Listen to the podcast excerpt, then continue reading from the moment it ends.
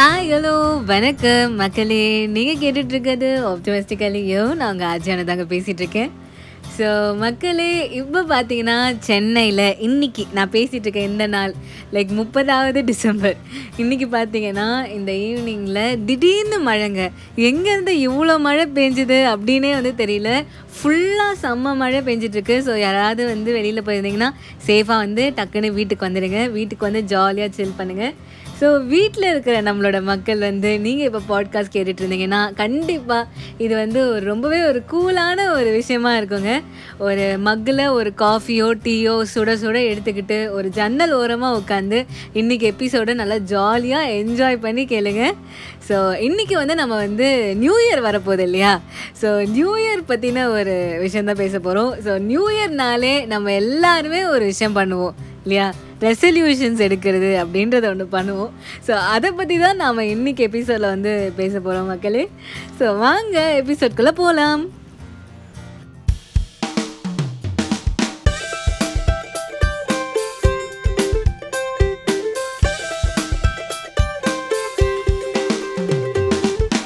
So மக்களே, ரெசல்யூஷன்ஸை பற்றி பேச போகிறோம். பட் அதெல்லாம் பேசுறதுக்கு முன்னாடி உங்கள் எல்லாருக்கும் என்னுடைய belated wishes, very very very happy merry Christmas to all of you.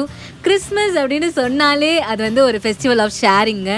So அது இல்லாமல் இந்த கிறிஸ்மஸில் நான் நோட்டீஸ் பண்ண ஒரு யூனிக்கான ஒரு விஷயம் என்னென்னா, எல்லாருமே அந்த கிறிஸ்மோம் கிறிஸ்டைல் அப்படின்ற கேமை வந்து விளையாடினாங்க. நானும் வந்து என்னோடய சர்க்கிளையும் சரி வெளியிலையும் சரி நிறைய பேர் வந்து குரூப்பாக இந்த விளையாட்டு விளையாடுறதை நான் பார்த்தேன். ஸோ ரொம்பவே ஹாப்பியாக இருக்குது. ஸோ இதே மாதிரி இந்த வருஷம் பூரா வந்து லெட்ஸ் ஸ்ப்ரெட் ஹாப்பினஸ். ஸோ அதே உற்சாகத்தோட let's get into today's episode. So நம்ம ரெசல்யூஷன்ஸ் பற்றி பேச போகிறோம் மக்களே. ஸோ நானும் ரெசல்யூஷன்ஸ் பற்றி பேச போகிறோன்னு சொல்லிட்டு இருக்கேன். நம்ம பேச போகிறோம்.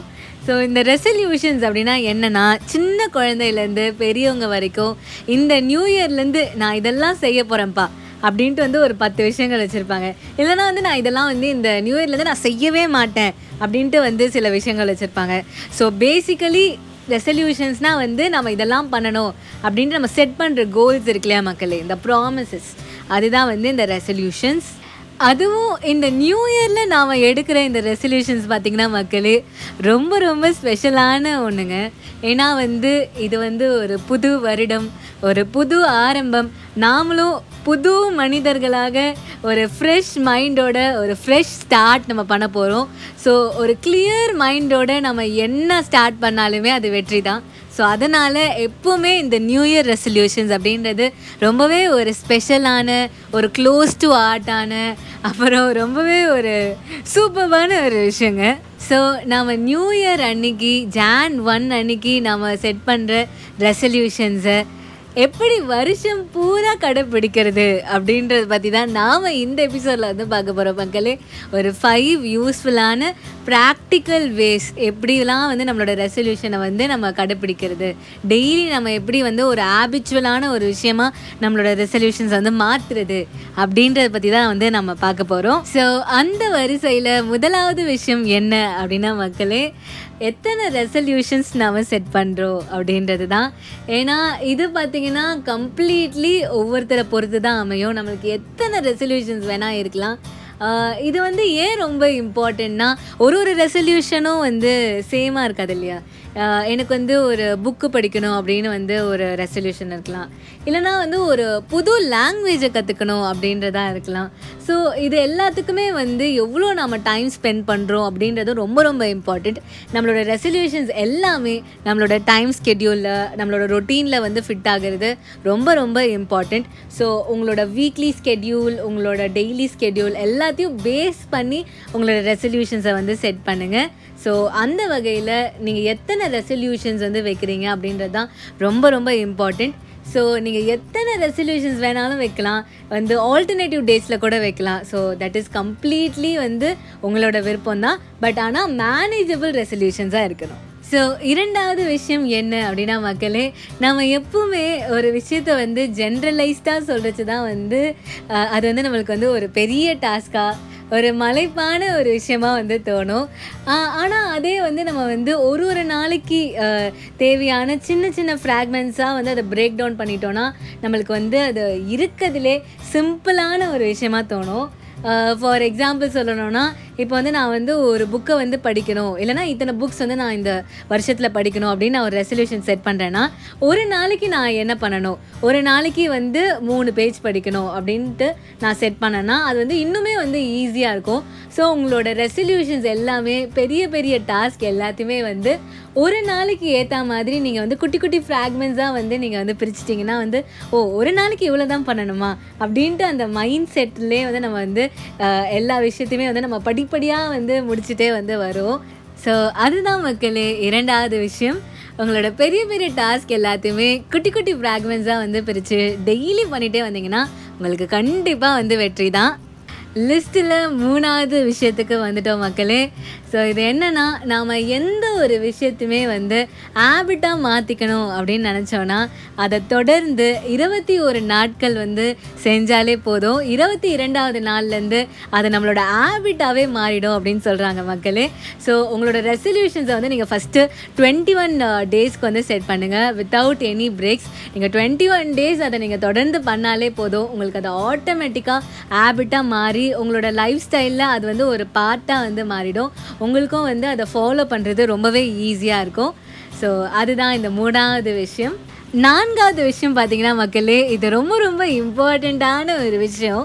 ஏன்னா நம்ம ரெசல்யூஷன் நம்ம எடுக்கிறது மட்டும் இல்லாமல் அந்த ரெசல்யூஷனை நிறைவேற்றுறதுக்கு என்னெல்லாம் நம்மளுக்கு பொருட்கள் தேவையோ அதெல்லாம் நம்ம கண் பார்வையிலே இருக்க வேண்டியது ரொம்ப ரொம்ப இம்பார்ட்டண்ட். சப்போஸ் வந்து நான் வந்து ஒரு கிட்டார் வாசிக்கணும், நான் வந்து இவ்வளோ கிட்டாரில் வந்து இவ்வளோ லெசன்ஸ் நான் கற்றுக்கணும் அப்படின்னு என் ரெசல்யூஷன்ஸ் இருந்துச்சுன்னா, கிட்டார் வந்து என் கண் பார்வையிலே இருக்க வேண்டியது ரொம்ப ரொம்ப இம்பார்ட்டண்ட்.